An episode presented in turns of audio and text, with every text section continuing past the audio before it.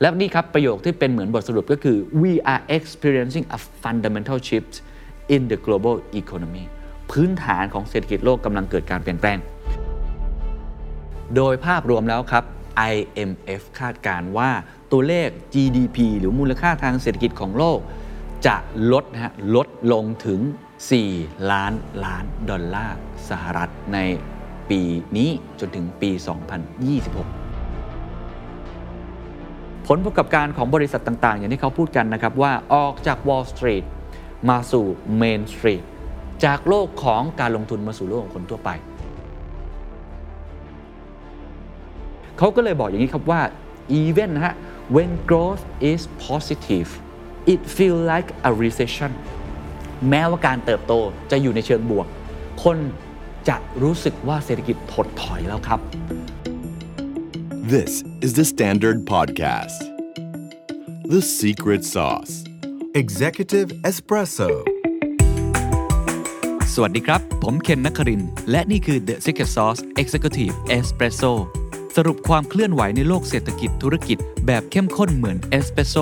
ให้ผู้บริหารอย่างคุณไม่พลาดประเด็นสำคัญ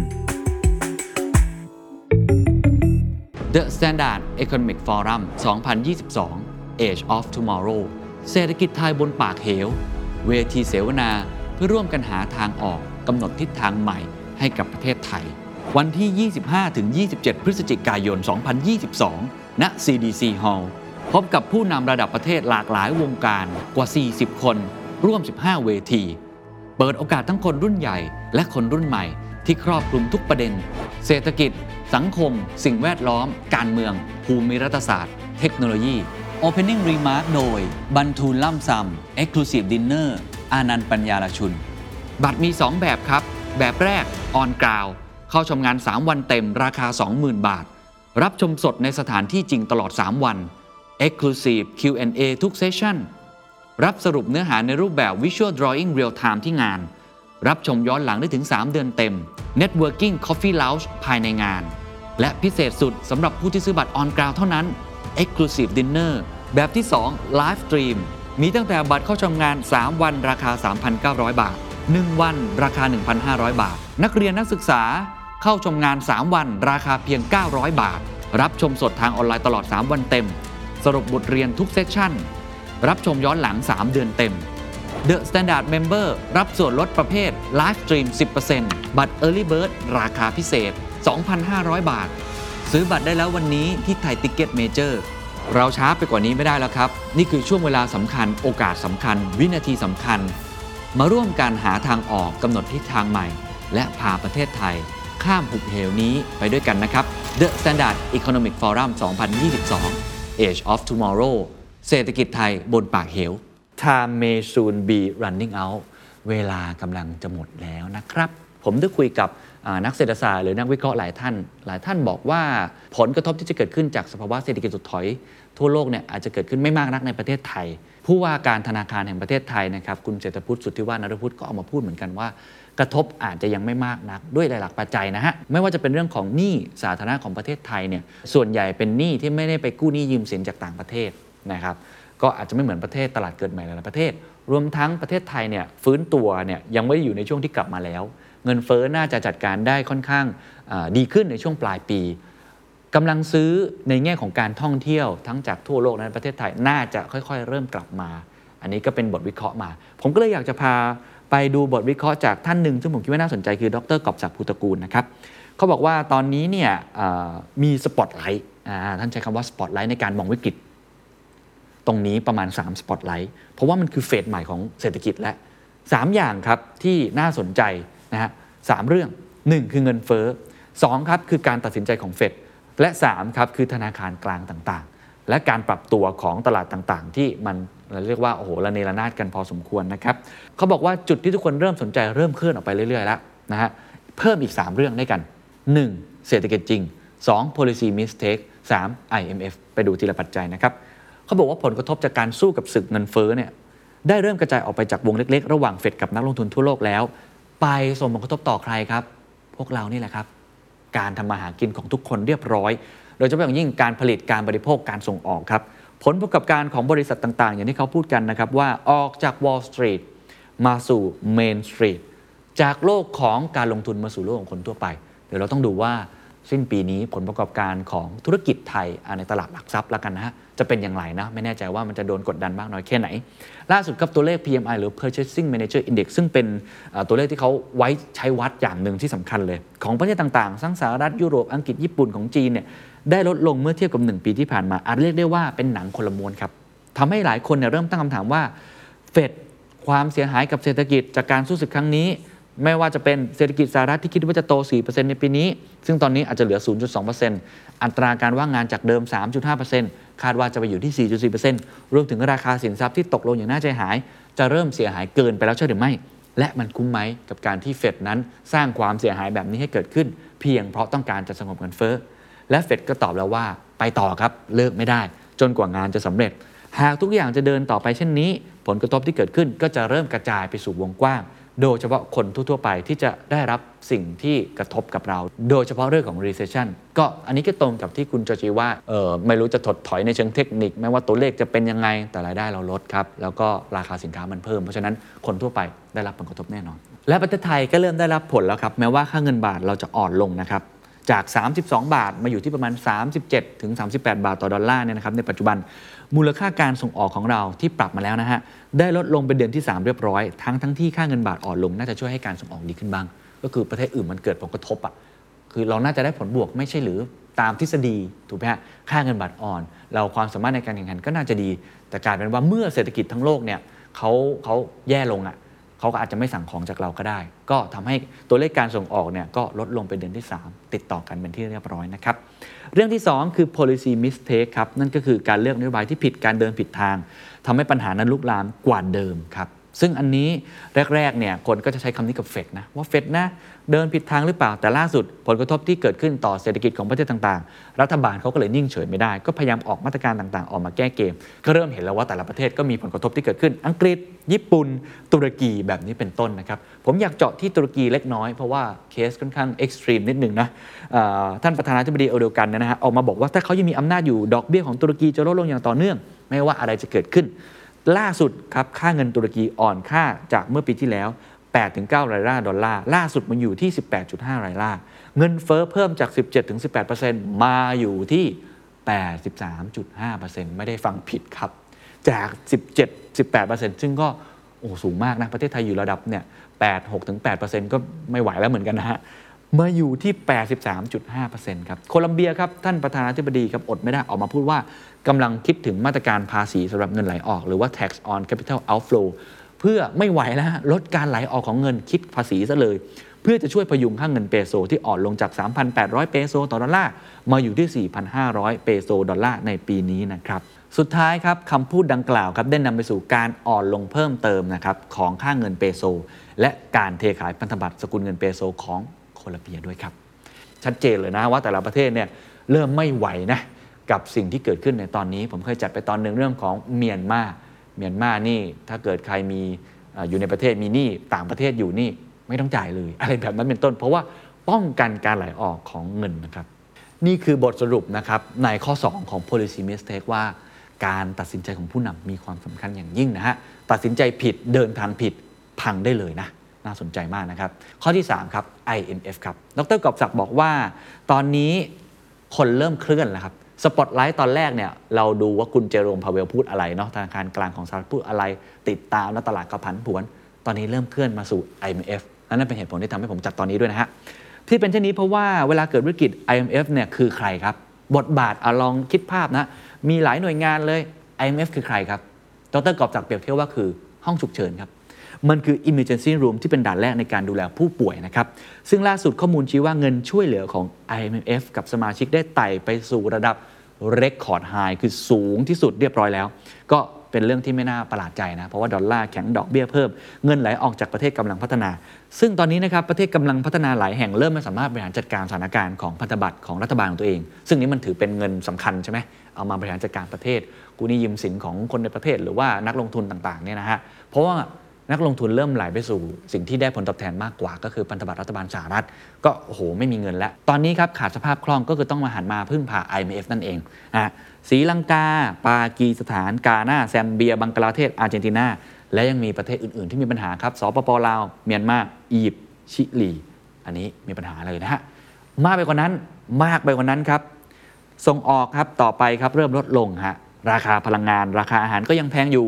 นำไปสู่การขาดดุลการค้าแล้วครับตอนนี้ขาดดุลการค้ามากขึ้น และสุดท้ายนำไปสู่การลดลงของเงินทุนสำรองของประเทศต่างๆ จากการที่ต้องเข้าไปแทรกแซงคือเขาไปสู้เรื่องค่างเงิน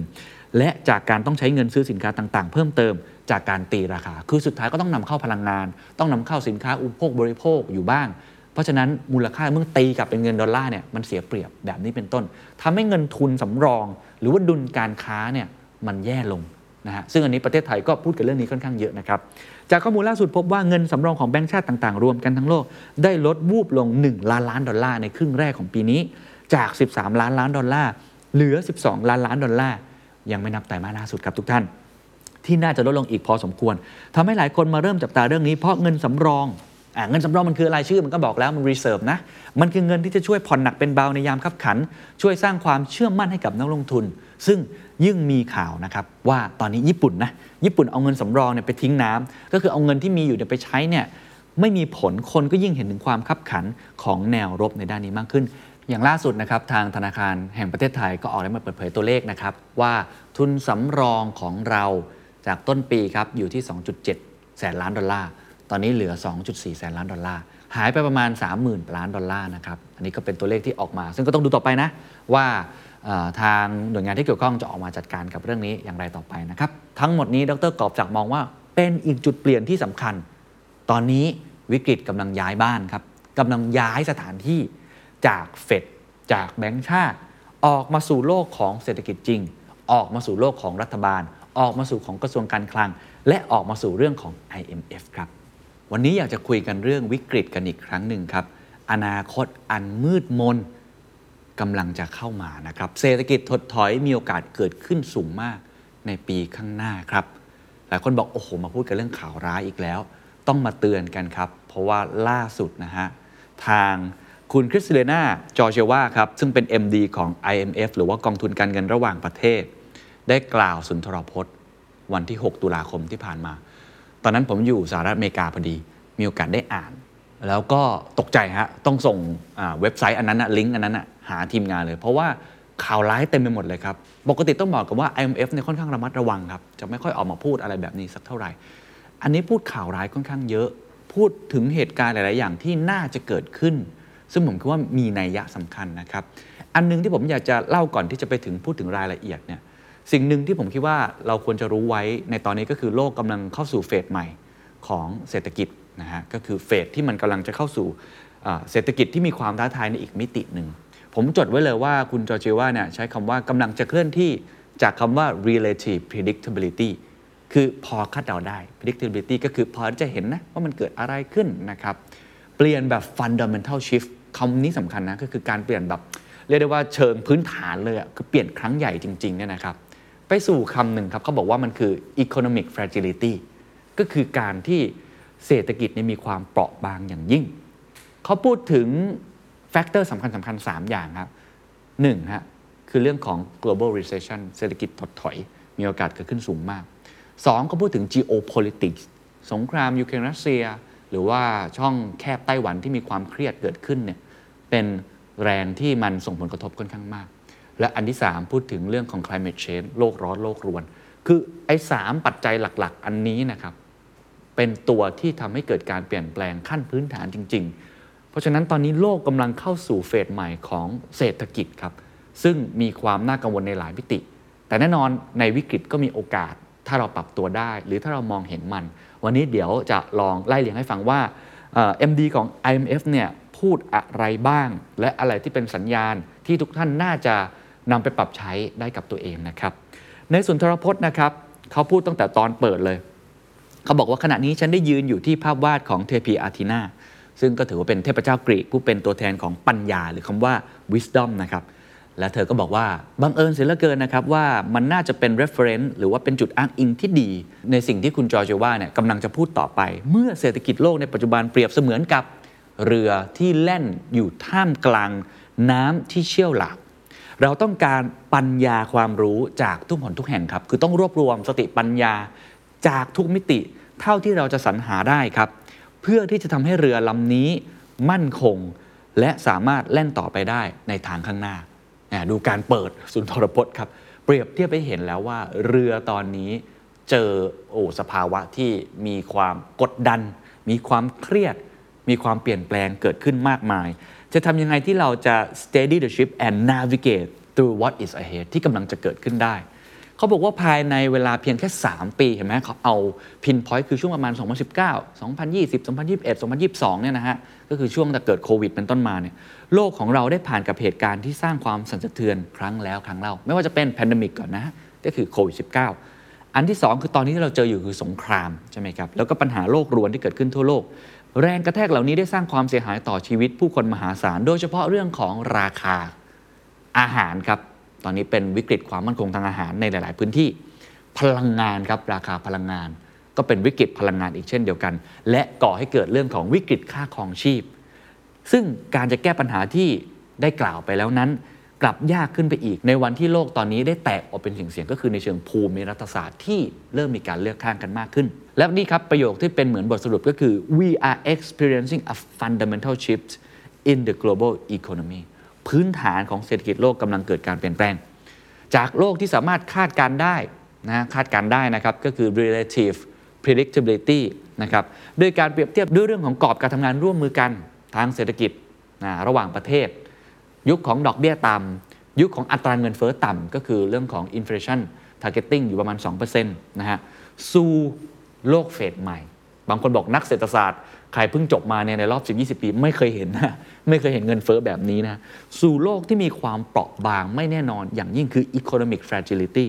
เต็มไปด้วยความผันผวนทางเศรษฐกิจการเผชิญหน้าทางภูมิรัฐศาสตร์ อีกทั้งยังมีภัยพิบัติทางธรรมชาติที่จะมากกว่าเดิม และรุนแรงกว่าที่เคย จนเรียกได้ว่า เราอยู่ในโลกที่ประเทศใด ๆ อาจถูกละทิ้งได้อย่างง่ายดายและบ่อยมากขึ้น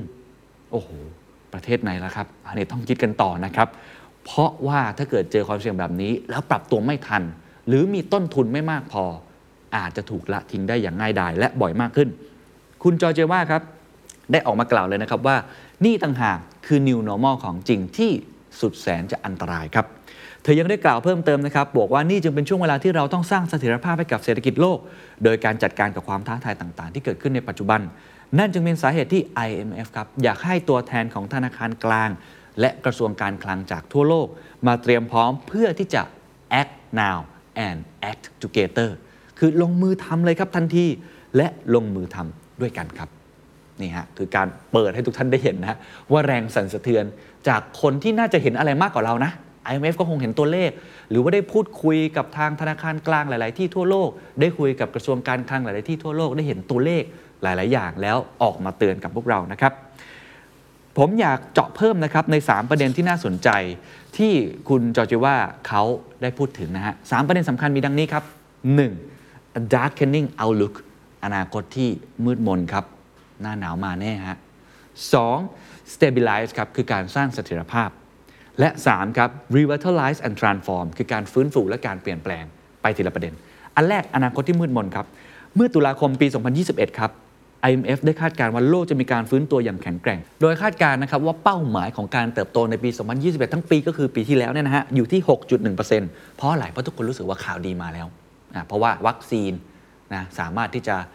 ได้รับการแพร่กระจายไปสู่คนทั้งโลก แล้วก็เรื่องของปัญหาเรื่อง supply chain shock supply chain shortage เนี่ยมันมันทุเลาลงนะครับทำให้ภาคการผลิตเนี่ยฟื้นตัว คนเริ่มเดินทางท่องเที่ยวได้ คนก็คิดว่าน่าจะดีขึ้น แต่ปรากฏอย่างที่เราทราบครับ เกิด multiple shock คือเหตุการณ์วิกฤตซ้อนวิกฤตมากมาย โดยเฉพาะสงครามยูเครนรัสเซีย ภาพของเศรษฐกิจก็เปลี่ยนไปอย่างสิ้นเชิง โดยเฉพาะเรื่องของเงินเฟ้อจำได้ไหมครับ คุณเจโรมพาเวล พูดคำนี้ออกมา ผมจดไว้เลยตอนนี้เขาพูดออกมา เพราะฟังแล้วสึกสบายใจขึ้น transitory ครับเขาบอกว่าเงินเฟ้อนั้นคือเรื่องของเรื่องชั่วคราวครับ แต่ตอนนี้ไม่ใช่แล้วครับ เขาออกมายอมรับแล้วว่าเขาคาดการผิดนะครับ ตอนนี้จาก far from being transitory แล้ว กลายเป็น inflation has become more persistent คืออยู่อีกนานครับ คงอยู่กับเราไปอีกสักพักหนึ่ง นี่เป็นการเปลี่ยนแปลงที่เกิดขึ้นจากวิกฤตหลายวิกฤต ที่ทำให้เขาต้องเปลี่ยนแปลงการคาดการณ์นอกจากนั้นครับเรื่องของการเพิ่มขึ้นของราคาอาหารพลังงานภาวะการเงินที่ตึงตัว และข้อจำกัดทางด้านอุปทานหรือ supply chain ทำให้กลุ่มประเทศที่มีขนาดเศรษฐกิจที่ใหญ่ที่สุดในโลก เกิดการชะลอตัว ในเขตยูโรนะครับได้รับผลกระทบอย่างรุนแรงเรื่องของพลังงานครับจากการลดปริมาณก๊าซจากรัสเซีย จีนครับมาตรการซีโร่โควิดครับก็ทำให้พวกเขานั้นเกิดผลกระทบปัญหาการชะลอตัวของภาคอสังหาริมทรัพย์ ใครๆก็กลัวว่าจะเกิดฟองสบู่ ในสหรัฐเองครับโมเมนตัมทางเศรษฐกิจก็กำลังเกิดการชะลอตัว เพราะว่าเฟดไม่ไหวฮะต้องกดเงินเฟ้อให้ได้ ต้องทำให้เงินเฟ้อนั้นลงให้ได้ โดยยอมแลกกับความเจ็บปวดที่จะเกิดขึ้น นั่นทำให้รายได้กำลังซื้อของ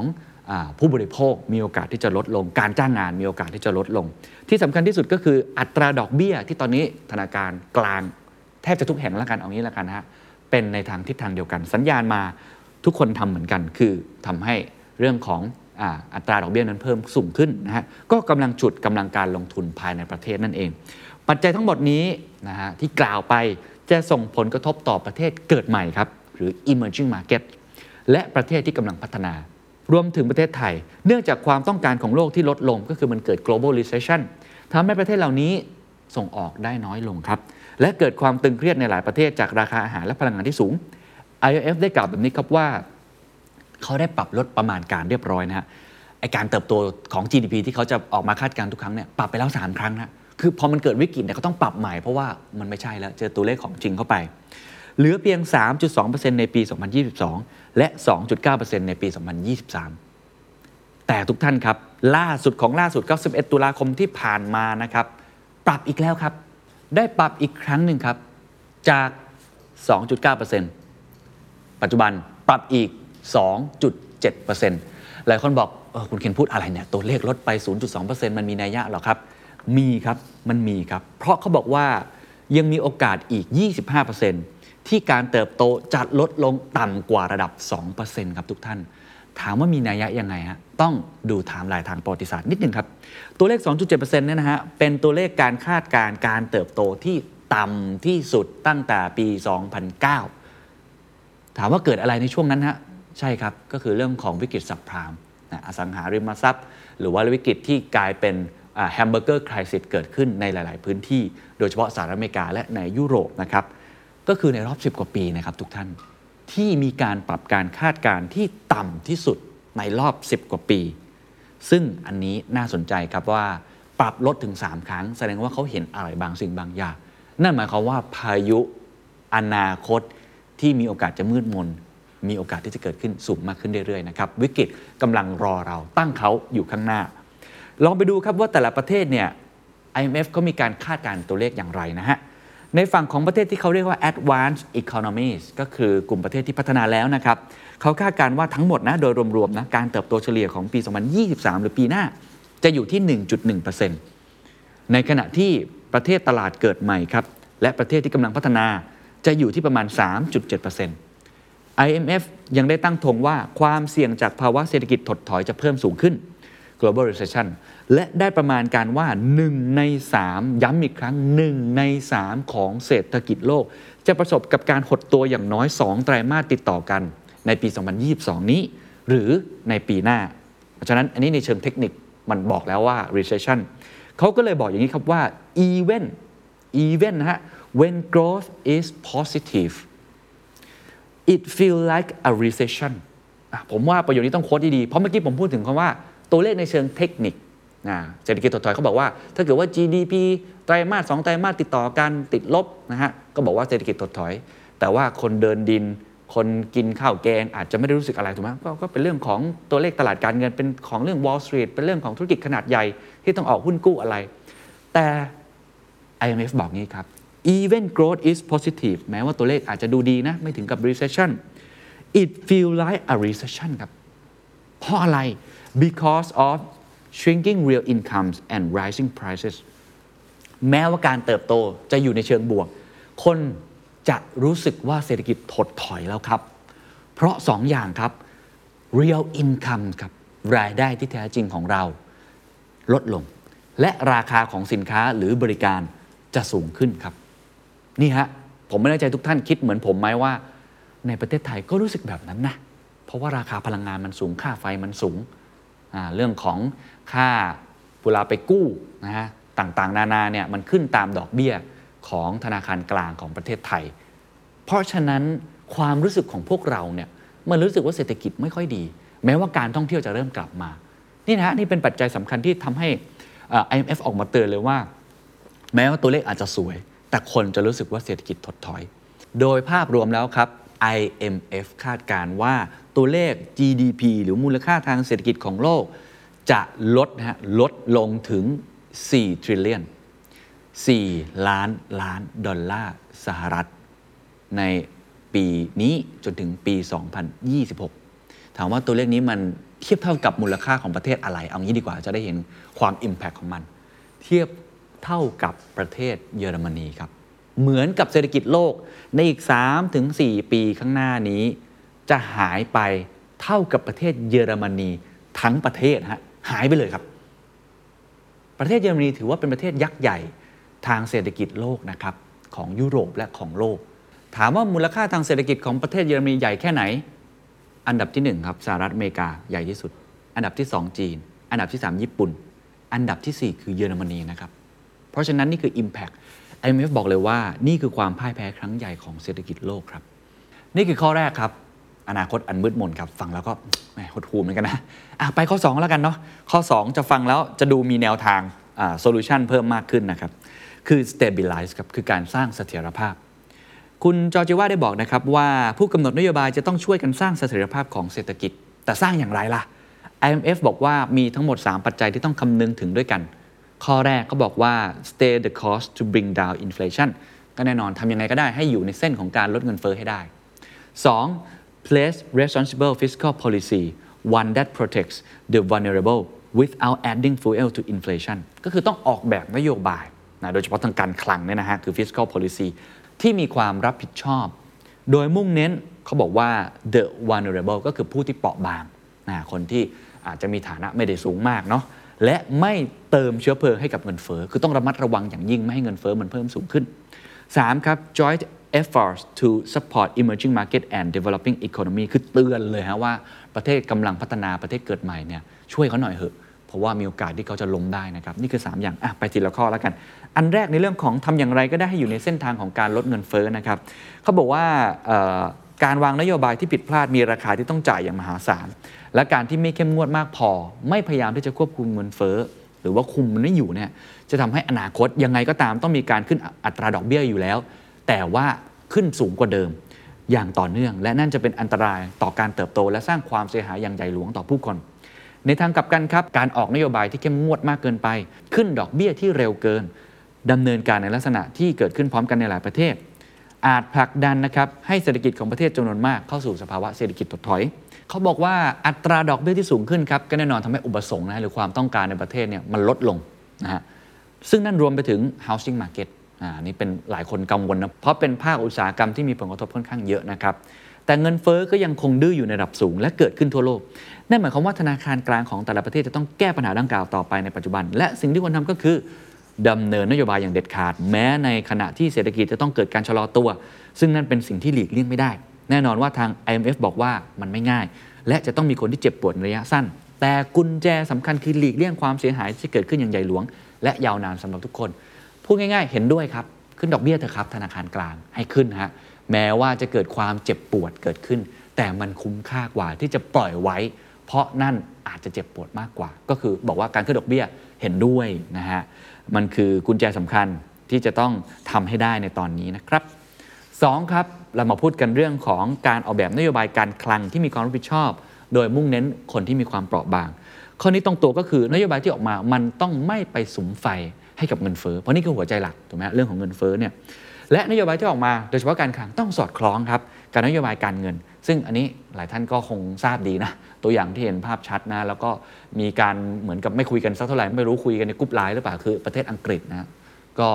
ล้มเลิกไปแล้วเรื่องของ tax cutting นะการลดภาษีอะไรแบบนั้นที่ผมเคยจัดเป็นหนึ่งตอนทำให้เงินปอนด์เนี่ยอ่อนค่ามากเลย หรือว่าประเทศญี่ปุ่นเองนะครับแต่ว่าสิ่งที่ IMF ได้มากล่าวเพิ่มเติมก็คือเขาบอกว่า ในปัจจุบันในแรงกดดันด้านวิกฤตค่าของชีพกำลังสูงขึ้นเรื่อยๆ นโยบายการคลังควรจะเป็นแค่เรื่องชั่วคราว แต่ควรที่จะกำหนดเป้าหมายในการมุ่งเน้น โดยใช้คำว่า laser sharp ก็คือชี้ไปเลยคมๆไปเลย ไปที่ใครครับ คนที่เปราะบาง ซึ่งนั่นคือครัวเรือนที่มีรายได้ต่ำนั่นเอง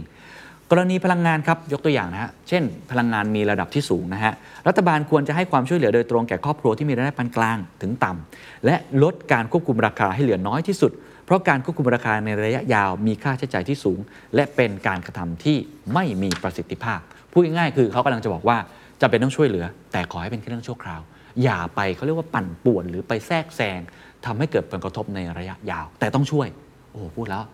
พูดง่ายฮะทำยากนะฮะ อีกทั้งยังได้พูดด้วยครับว่าควรที่จะหลีกเลี่ยงการสนับสนุนเงินตามอำเภอใจ เพราะการกระทำเช่นนี้ในวงกว้าง จะไปดันดีมานภายในประเทศให้สูงขึ้น ซึ่งจะทำให้การจัดการเงินเฟ้อยากขึ้นกว่าเดิม ก็อันนี้ตัวอย่างเหมือนอังกฤษนั่นเองนะคือทำแบบกระตุ้นเศรษฐกิจ เพราะกลัวว่าเศรษฐกิจจะไม่ดี แต่การทำแบบนี้ส่งผลให้เงินเฟ้อเนี่ยมันกลับมากัดกินกันอีกครั้ง เพราะฉะนั้นเขาบอกว่าอันนี้ไม่ควรทำกล่าวอีกในหนึ่งก็คือนโยบายการเงินกำลังหยุดชะงัก หรือว่ากำลังใช้คำว่าตึงตัวไม่ผ่อนคลายและ ไม่ควรมีนโยบายการคลังที่มาเหยียบคันเร่ง คือดึงเบรกมือไปแล้วอะเหยียบเบรกไปเรียบร้อยแล้ว ไม่ควรมีใครสักคนวิ่งมาแล้วเหยียบคันเร่งอีก อรถมันจะดริฟต์รถมันจะไปต่อไม่ได้ เครื่องยนต์จะรวนและเป็นสิ่งที่อันตรายมาก ข้อ 3 ครับ ก็คือร่วมกันสนับสนุนประเทศตลาดเกิดใหม่และประเทศกำลังพัฒนา คุณจอร์จิว่าบอกว่า ตอนนี้ประเทศตลาดเกิดใหม่ จะเกิดระเบิด 3 ต่อในปัจจุบันโอ้โหฟังแล้วน่ากลัวนะคือ 1. เรื่องของดอลลาร์ครับ ตอนนี้ strong ดอลลาร์สุดๆครับค่าเงินดอลลาร์แข็งเป๊กนะฮะสองขึ้นดอกเบี้ยเกิดอะไรขึ้นครับ ต้นทุนการกู้ยืมที่สูงขึ้นหลาย ๆ ประเทศ กู้หนี้ยืมสินสูงมาก ก็ภาระก็จะเพิ่มขึ้น 3. การไหลออกของเงินทุนครับล่าสุดได้ข่าวไหมครับ ทุนสำรองระหว่างประเทศของหลาย ๆ ประเทศลดลง จนต้องเข้าไปอุ้มไปแทรกแซงประเทศไทยก็เป็นหนึ่งในนั้นครับ ทุนสำรองลดลงในรอบผมว่าเป็น 10 ปีนะค่อนข้างน้อยมากในตอนนี้นะครับ มีการคาดการณ์ว่าในช่วง 3 ไตรมาสข้างหน้าครับเงินลงทุนเนี่ยจะไหลออกจากประเทศตลาดเกิดใหม่มีสัดส่วนสูงถึง 40%นี่คือความท้าทายสำหรับประเทศที่ต้องการเงินทุนจำนวนมากจากภายนอก ก็คือเงินทุนมันไหล น้ำมันไหลไปสู่ส่วนที่น่าจะมีผลตอบแทนที่ดีกว่า ก็คือฝั่งดอลลาร์พันธบัตรของรัฐบาลอะไรแบบนั้นเป็นต้น ทุก ๆ ประเทศกำลังประสบปัญหาลักษณะแบบนี้ ประเทศไทยก็มีเหมือนกันนะฮะปัญหาลักษณะแบบนี้นะครับ เขาก็เลยบอกว่าในสภาพแวดล้อมเช่นนี้ครับหลายประเทศยังคงต้องการความช่วยเหลือในการจัดการกับหนี้สินที่เกิดขึ้นในช่วงโควิด ซึ่งนี่เป็นอีกหนึ่งความท้าทายอย่างยิ่งของประเทศกำลังพัฒนา คือโควิดก็หนักอยู่แล้วนะเราต้องการกู้หนี้ยืมสินมาเพื่ออัดฉีดอยู่แล้วใช่ไหมฮะ เพราะเขาบอกว่ามากกว่าหนึ่งในสี่ของประเทศเศรษฐกิจเกิดใหม่ ได้เกิดการผิดนัดชำระหนี้ และราคาของพันธบัตรรัฐบาลตกลงอย่างมากครับ ผมเคยจัดไปแล้วสีลังกาปากีสถานบังกลาเทศนะตุรกีอะไรโอ้ประเทศพวกนี้นี่ เกิดความผันผวนของค่างเงิน ในแง่ของหนี้สาธารณะที่เพิ่มสูงขึ้นมากครับ IMF ได้ให้ตัวเลขว่า 60%ของลูกหนี้ในกลุ่มประเทศที่มีรายได้ต่ำมีความเสี่ยงสูงมาก ที่จะหนี้เสีย และสิ่งนี้ทำให้ความเสี่ยงด้านวิกฤตหนี้นั้นเพิ่มขึ้น ซึ่งถามว่าใครรับกรรมครับประชาชนในประเทศนั่นเองล่มสลายนะครับ เช่นเดียวกับการเติบโตทั่วโลก และการมีเสถียรภาพด้านการเงินของระหว่างประเทศ เพื่อลดความเสี่ยงของวิกฤตหนี้เหล่านี้ครับ คุณเอ็มดีของ IMF บอกว่าเจ้าหนี้รายใหญ่ครับ เช่น จีน และภาคเอกชนมีหน้าที่ความรับผิดชอบ ที่จะต้องให้ความสำคัญต่อประเด็นดังกล่าว นี่คือปัญหาที่ 2 แล้วก็สิ่งที่ address มานะครับว่าประเทศที่กำลังพัฒนาประเทศเกิดใหม่ที่มีหนี้สาธารณะค่อนข้างสูงเนี่ยอันตรายครับ 3 ครับการฟื้นฟูและการเปลี่ยนแปลง อันนี้ก็ว่ากันตามตรงก็พูดในระยะกลางและยาวนิดหนึ่งและพูดถึงมิติต่างๆนะครับ ก็เขาพูดถึงการฟื้นฟูเรื่องราวต่างๆ ให้เกิดขึ้นนะครับไม่ว่าจะเป็นเรื่องของระยะยาวการปฏิรูปไปเกิดการเปลี่ยนแปลงการ supportให้สมาชิกของเขาคือตัวแทนจากธนาคารกลางทั่วโลกใส่ใจในประเด็นดังกล่าว เพื่อจัดการเงินทุนของประเทศ ในภาพของ Public Finance นะครับประเทศต่างๆ สามารถที่จะใช้นโยบายการคลังระยะกลาง เพื่อให้เงินทุนสำรองของแต่ละประเทศมีเสถียรภาพเกิดขึ้นได้ และสร้างพื้นที่ในงบประมาณได้มากขึ้นคือให้ประเทศมันมีรายได้ แล้วก็มีงบประมาณไปอ่าชื่อเรียกว่าบริหารจัดการนะครับ พื้นที่ทางการคลังที่เกิดขึ้นนั้น สามารถจะใช้เพื่อลงทุนสำหรับผู้คน และเศรษฐกิจภายในประเทศให้มีประสิทธิภาพมากขึ้น ก็คือเงินที่มีเนี่ยควรจะเอาไปใช้ในด้านที่สำคัญ แน่นอนก็หลัก ๆ ก็สุขภาพการศึกษานะครับโครงสร้างพื้นฐานทางดิจิทัล ก็เป็นอีกส่วนหนึ่งที่ควรให้ความสำคัญสำหรับการเป็นประตูสู่การสร้างนวัตกรรม และการบริหารรัฐบาลด้วยดิจิทัลทันสมัย โปร่งใสและมีประสิทธิภาพมากขึ้น ก็คือพูดเรื่องที่กลางและยาวมากขึ้นแล้ว แต่เรื่องหนึ่งที่เธอ address เหมือนกัน แล้วก็เป็นเรื่องที่รายการ The Secret Sauce ก็พูดมาตลอดครับ ก็คือเรื่องของวิกฤตโลกร้อนโลกรัวนั่นเอง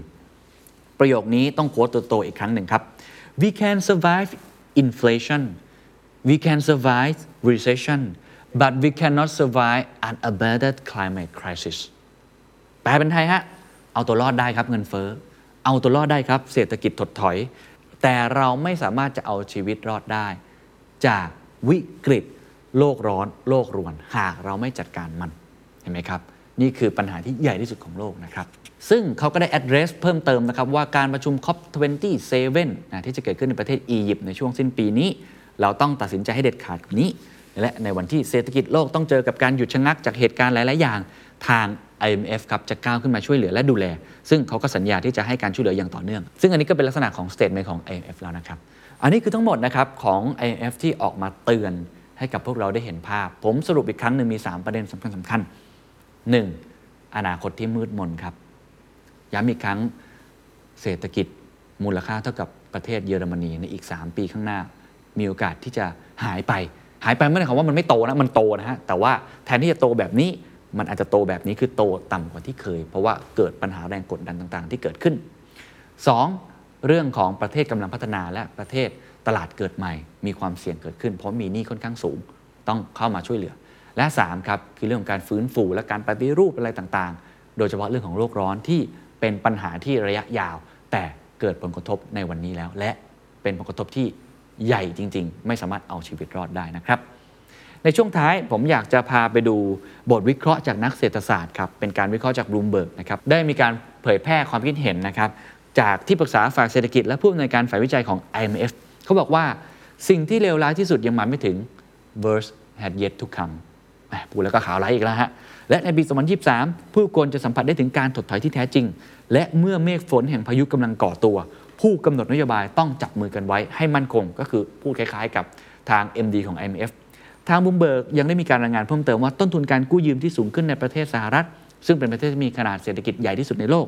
เริ่มที่จะ กัดกินหรือว่า starting to bite ฮะเริ่มกัดกินฮะต่อภาคธุรกิจในประเทศแล้ว และคุณเดวิดมัลพาสครับประธานของธนาคารโลกระบุครับว่า นี่เป็น real danger หรืออันตรายที่แท้จริงของภาวะเศรษฐกิจถดถอยทั่วโลก IMF กำลังเห็นว่าความเสี่ยงที่ธนาคารกลางทั่วโลกกำลังเคลื่อนไหวในตอนนี้น้อยเกินไป หมายความว่า IMF คาดหวังว่าจะมีการขึ้นดอกเบี้ยมากกว่าที่เป็นอยู่ ซึ่งท่ามกลางแรงกดดันด้านราคาที่มีอย่างต่อเนื่อง หากเกิดความผิดพลาดขึ้น จะทำให้ธนาคารกลางเสียความน่าเชื่อถือ และมีราคาที่ต้องจ่ายในการควบคุมราคาสินค้า ให้กลับมาอยู่ในสิ่งที่ควรจะควบคุมได้อีกครั้ง ก็คือเงินเฟ้อนั่นแหละครับคือเห็นด้วยว่าควรจะมีการขึ้นอัตราดอกเบี้ยในส่วนด้านเงินเฟ้อครับ IMF ได้คาดการณ์ว่าอัตราเงินเฟ้อจะเพิ่มขึ้นสูงสุดในปลายปีนี้ก็คือจะพีคประมาณปลายปีนี้ ในอัตรา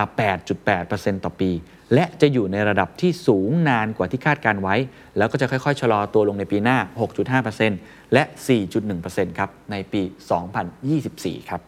ท่ามกลางความเสี่ยงทั่วโลกที่จะเข้าสู่สภาวะเศรษฐกิจถดถอยนั้น จะยิ่งกระตุ้นให้นักลงทุนไปลงทุนในสินทรัพย์ที่ปลอดภัยมากขึ้นนะครับไม่ว่าจะเป็นพันธบัตรรัฐบาลสหรัฐ ซึ่งอันนี้ก็แน่นอนครับดอลลาร์ยังแข็งโป๊กเหมือนเดิมนะฮะและสร้างแรงกดดันให้กับหนี้ของประเทศเกิดใหม่และประเทศที่กำลังพัฒนา ทางที่ปรึกษาฝ่ายเศรษฐกิจ แล้วก็ผู้อำนวยการฝ่ายการวิจัยนะครับของ IMF ยังได้กล่าวเตือนอีกครับว่า ขณะนี้เป็นเวลาที่ผู้กำหนดนโยบายในประเทศตลาดเกิดใหม่ และประเทศที่ขอเงินทุนสนับสนุนเชิงป้องกันจาก IMF ต้องหาวิธีแก้ไขปัญหาภาระหนี้ที่หนักอึ้งจากความต่างของเรื่องค่างเงิน และยังได้กล่าวอีกว่าโลกต้องการความคืบหน้าในการปรับโครงสร้างหนี้อย่างเป็นระบบผ่านไอสิ่งที่เรียกว่า common framework ที่สร้างขึ้นโดย G20 นี่คือทั้งหมดนะครับที่มาเล่าสู่กันฟังว่าสถานการณ์ที่เกิดขึ้นตอนนี้ วิกฤตรอเราอยู่ข้างหน้าแล้วนะครับถามถามก็คือเราจะจัดการกับมันอย่างไร จะเตรียมพร้อมกับมันอย่างไร อันนี้เดี๋ยวไว้มีโอกาสคงมาเล่าสู่กันฟัง หรือว่าไปถามผู้เชี่ยวชาญมาให้กับทุกท่านเนี่ยได้มาเตรียมตัวกับตัวเองกันอีกครั้งหนึ่งนะครับ ท้ายที่สุดผมไม่อยากให้ทุกคนมองแล้วโอ้โหดหูจังเลย จริง ๆ มันก็ยังมีความหวังอยู่ โดยเฉพาะของประเทศไทยถ้าต้องเที่ยวกลับมา ซึ่งอันนี้เป็นส่วนของ GDP เนี่ย10ถึง 20%เนี่ยค่อนข้างสูงมาก เราน่าจะได้เห็นภาพอะไรที่อาจจะนะอาจจะนะ ที่อาจจะไม่เหมือนกับประเทศอื่นที่ผมเล่ามาก็เป็นไปได้นะฮะแต่การตัดสินใจของผู้นำและการตัดสินใจของท่านเอง ถ้าทุกท่านเป็นผู้นำในแวดวงธุรกิจ หรือในแวดวงหน่วยงานที่เกี่ยวข้องเนี่ยก็คงต้องตัดสินใจให้ดียิ่งขึ้น เพราะท้ายที่สุดแล้วแม้ว่าจะมีวิกฤตนะครับเราก็ต้อง hope for the best prepare for the worst สวัสดีครับ